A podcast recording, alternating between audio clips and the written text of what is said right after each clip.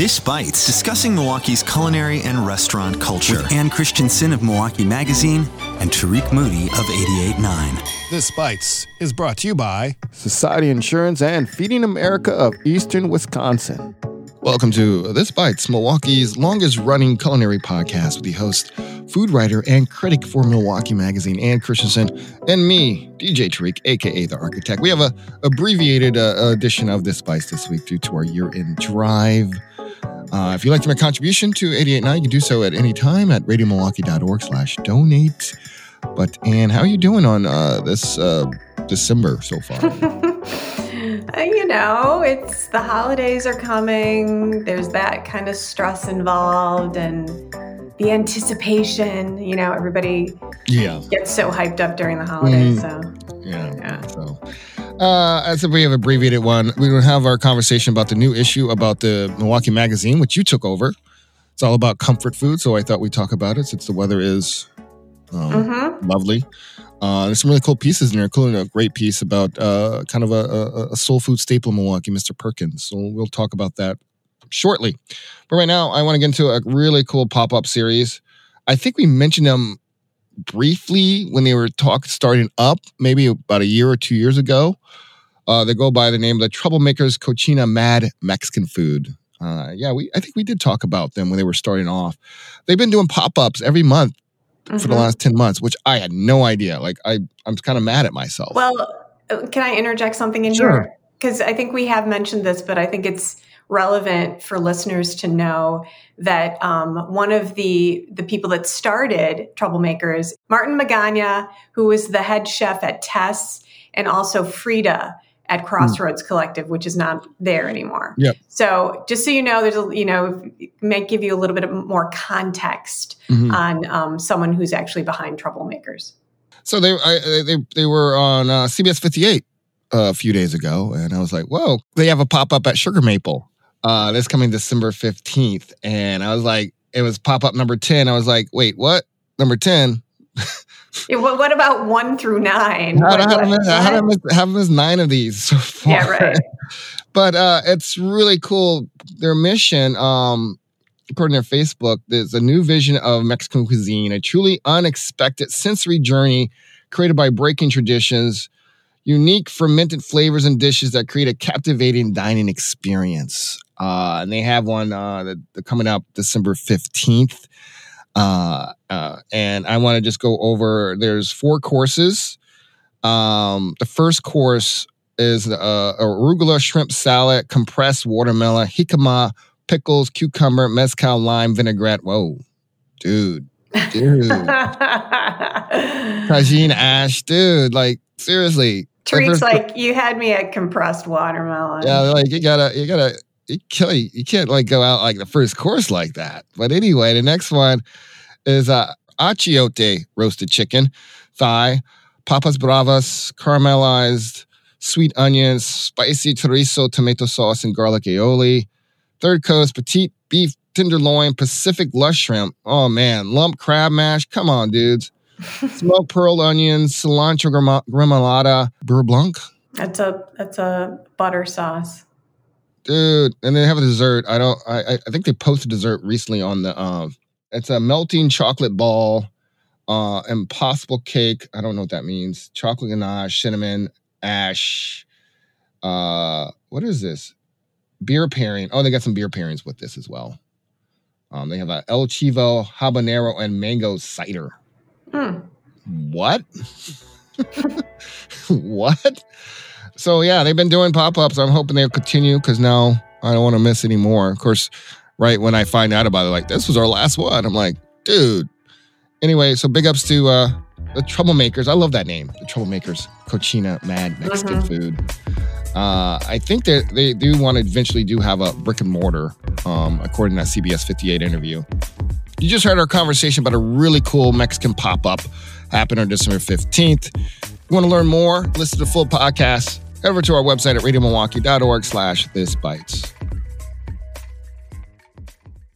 It's the most charitable time of year, and we have a way for you to give a gift to Radio Milwaukee and yourself. Donate your unwanted car, truck, motorcycle, or boat, and let us take it off your hands. Your gift will support the music and stories you enjoy every day, and it may even qualify you for a tax deduction. Visit radiomilwaukee.org slash cars to schedule your free donation pickup today. We're back on This Bites, Milwaukee Magazine's Ann Christensen, and uh, me, Tariq, here with you. Uh, again, it's kind of abbreviated uh, episode because of our year-end um, pledge drive to close out the year strong. So if you like This Bites or any of our podcasts, please show your support by making a contribution, uh, tax deductible contribution, contribution at radiomilwaukee.org slash donate. I was about to say that slash this bites, but donate. Um, the new issue of Milwaukee Magazine's out, and the cover photo, uh, I I want to eat it. I want to eat the cover photo, uh, but it doesn't taste good, but it looks good. But it's uh, titles "Comfort Your Soul," comfort for your soul. Talk to me about you. You you you took over. You told your editor, "I'm taking over." My turn. Taking over. Get out of my way. It's Ann's turn. This so this is the December issue, and um, so the cover story is about comfort food, and I think that this time of year and with what's going on in the world, people are definitely turning to food for comfort, and comfort food to me, you know, everybody has their own definition of what comfort food means to them, right? I mean, for you, um, you know, it's. Uh, it's probably a salad. I mean, Tariq, I know how you love your salads. Yeah, I, mean, I love just... I love these salads that are full of ground beef and cheese, but I take out the lettuce. right. So comfort food tends to be these kind of carbohydrate laden, um, maybe gooey, cheesy. I mean, things like that that really stick to your ribs. Um, and they're they're things that maybe are full of nostalgia too, like things you may have grown up eating. So that's kind of the theme of the whole story, um, and also like how different countries maybe define comfort food and what maybe some of those comfort foods are. So it's just a, a mix of really fun things. Like I I kind of do a deep dive into what comfort food means to me and what some of those comfort foods are um, I have kind of a roundup of really great mac and cheese. And one of them is that mac and cheese that's on the cover of the magazine, which is from Honey Pie. I have a, a roundup of really great fish fries. Um, I talk a little bit about schnitzel, which um, is if anybody you, you, know if you've ever had schnitzel, you, you you might know what that is. It's a cutlet of meat, maybe pork or chicken, that is um, pounded thin. Um, it's dipped and uh, and dredged in uh, in batter, or actually in breading, and then it's pan fried. So um, it is something that's very popular in um, Austria. And if you've ever had Wiener Schnitzel, mm-hmm. um, but I'm seeing more of that Schnitzel, that uh, the application of it around Milwaukee, and I think there's something about it, like something that's deliciously breaded and um, and pan fried and maybe has a sauce on it. Really comforting. Japanese, uh, um, real quick, like I'm a big fan of tonkatsu. Yeah, Japanese has their version of schnitzel. Exactly. Pork. Uh, yeah. They have a special sauce, dude. I love that. I make that. Yeah. I haven't made that in a long time, but yeah, like I kept thinking of that, like the Japanese version of that. Right. Yeah. Um, I we have a great story on Mr. Perkins Restaurant, which you mentioned as well, um, and which is a, a, a place you can check out their fabulous soul food, as well as um, I offered up three other places where you can get some great um, soul food, such as Daddy's Soul Food mm. and Grill, Nino's Southern Sides and Shorewood. Um, I also talk about pasta, and of course, Tariq, I have to talk about chili because chili is um, is definitely a comfort food for me and I think for a lot of people. Yeah, you know, we did a story about me and my love and passion for real chili not too yes, long ago. Yeah. Yes, we did. We we did. And there's also desserts in here, Mexican food, um, casseroles, including Dan Jacobs of Dan Dan shared his recipe for turkey tetrazzini. I have to make this because I am a I am a sucker for Stouffer's turkey tetrazzini, and I've mm-hmm. noticed I've been like trying to stock up on it for the winter. Can't find it. It's like all like during the summer I could see it everywhere. Now I'm like,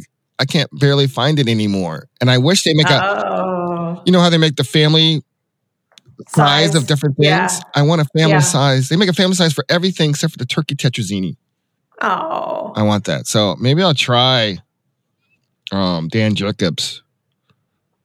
His recipe, which you know, if you have leftover turkey, it's it's a great way to use it. Did you, can try it? Chicken. You can use chicken. I made a version of it. I made it with chicken How was because it? that's what I had, and it worked out really well. It was delicious. good? Yeah. Yeah, I'm not a fan of turkey. I probably use chicken. You know, it seems Yeah. like a waste of money to go buy a big turkey. Well, right. I mean, I think it's it's one of those things you use what you have. Mhm. So, um, yeah, no, it's really it's really good.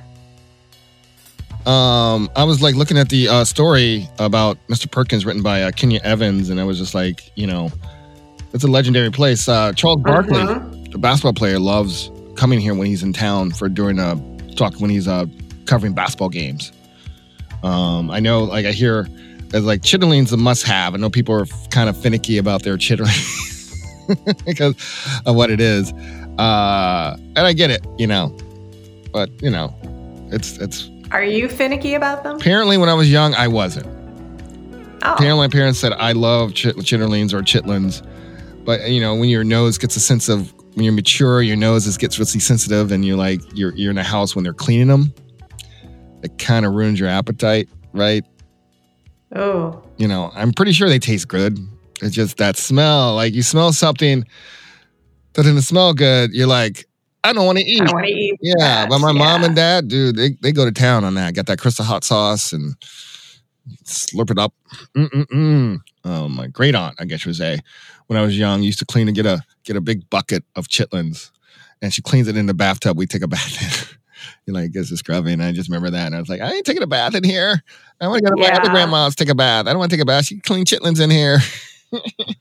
So it's not something you, that you would eat anymore. I don't know. I mean, You're if, not sure. I, yeah. if I don't have to smell it, yeah. the cleaning process, yeah. I would eat Right. I would eat fried. I've I've uh, tried fried. Anything fried is good, you know. Yeah. Fried up, yeah, it's be all crispy and chewy. Yeah, I'll do that. Uh, let me alert you also to um, in the feature to page um, 44 which has um, this roundup that i did of desserts like more kind of um, very comforting desserts Mhm. so you know ones that make you feel really satisfied so the photo is of this peanut butter pie that dane baldwin of the diplomat makes that is amazing um, it's a peanut butter pie with a graham cracker crust, and it has um, buttercream, and then it has these bruleed bananas on top. It's it's so delicious, I, and candied peanuts as well. I think it's something you need to try. Really? Wow. Yeah. That's a dip- diplomat. Yep. Oh yeah. Be nice. Oh, I've seen that. You got uh you got a little uh, uh, a little Mexican s- comfort food here too as well. So Yeah. you got Cielito, Lindo, and and uh, Lazo's Taco Truck in here, and a picture of a soup. Is that pozole? Is That picture. That is That is Yum, Yum, pozole. yum, yum, yum, yum, pozole. I love it. Yep. Yum yum yum yum. Yeah. You introduced me to pozole. by the way. Definitely. Well, thank well, thank you for mentioning that because I love it. And uh, in some winters, I've made it like just consecutively and have it in my refrigerator and have it for lunch often because I just love Do it. you make it with hominy corn, or do you take the try dried hominy corn and make it that way? I've only made it with the canned. I wonder because I think I always made it with a can. I just feel like you do with the dried one, it's going to be a lot better because it's going to soak up more of that flavor because the can's already been soaked, Yeah. up, right? You can't soak anything Yeah. more up. So I bet you do with the dried, it's going to be like even more rich. That flavor. would be worth trying Yeah. for sure. I was curious about that. I went to uh I was a story in Chicago's paper, it was a couple years ago, about this place in Chicago is known for their pozole. And I went there on a weekend to go try their pozole and it was good. It came, oh my God, that bowl was I I have never seen a bowl that big in my life. Cause I like ordered like I get a, I get a bowl. Can I get a bowl of this and some four tacos? And they looked at me like, uh, you really want four tacos with your soup? Why don't you get two? and the bowl came out like, God, wow, that's. I mean, you can't really see in a podcast. I don't know how they like. It looked like the diameter of a steering wheel. that's the. so, like, you basically needed no tacos. I didn't need no tacos. I really didn't Yeah. need no tacos, but it's good. Well, that wraps up this week's edition of This Bites. You can check out the new issue of Milwaukee Magazine. It's on newsstands now. Uh, there'll be posted some of this stuff shortly on the website, so be on the lookout for that as well. This bite is produced by Kenny Perez. Handcrafted exciting inspiration comes from a licensed lab with support from Society Insurance and your membership. Subscribe to this podcast at radiomilwaukee.org. Find us on Apple Podcasts, Spotify, in the PR, or wherever you get your podcasts. Remember to rate and review. As always, Ann, stay hungry and keep the Malort cold.